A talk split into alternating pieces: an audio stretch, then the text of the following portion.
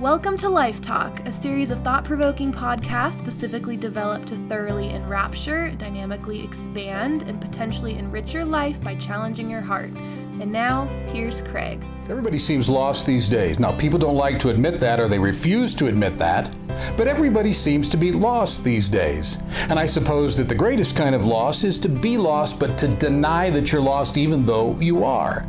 That's about the worst kind of loss I can think of. And we certainly see a whole lot of that kind of loss today. Everybody seems lost these days. Let's face it, we live in a world that's lost. In one way or another, or to one degree or another, the world's always been lost. There's a pattern to our humanity that should cause us to wise up a bit.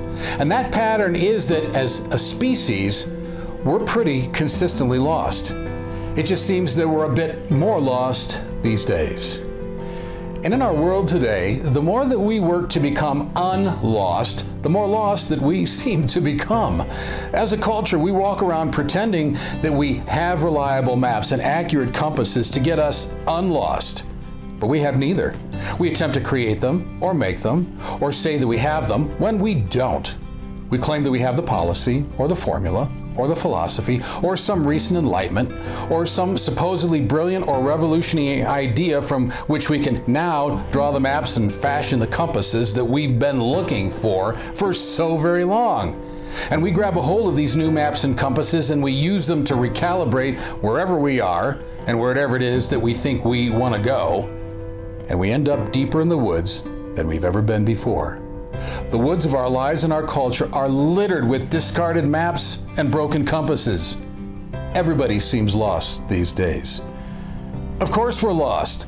We're lost because the woods that we're in are bigger than the resources that we have to get out of them. And those woods become increasingly bigger the more that we convince ourselves that we can get out of them by ourselves.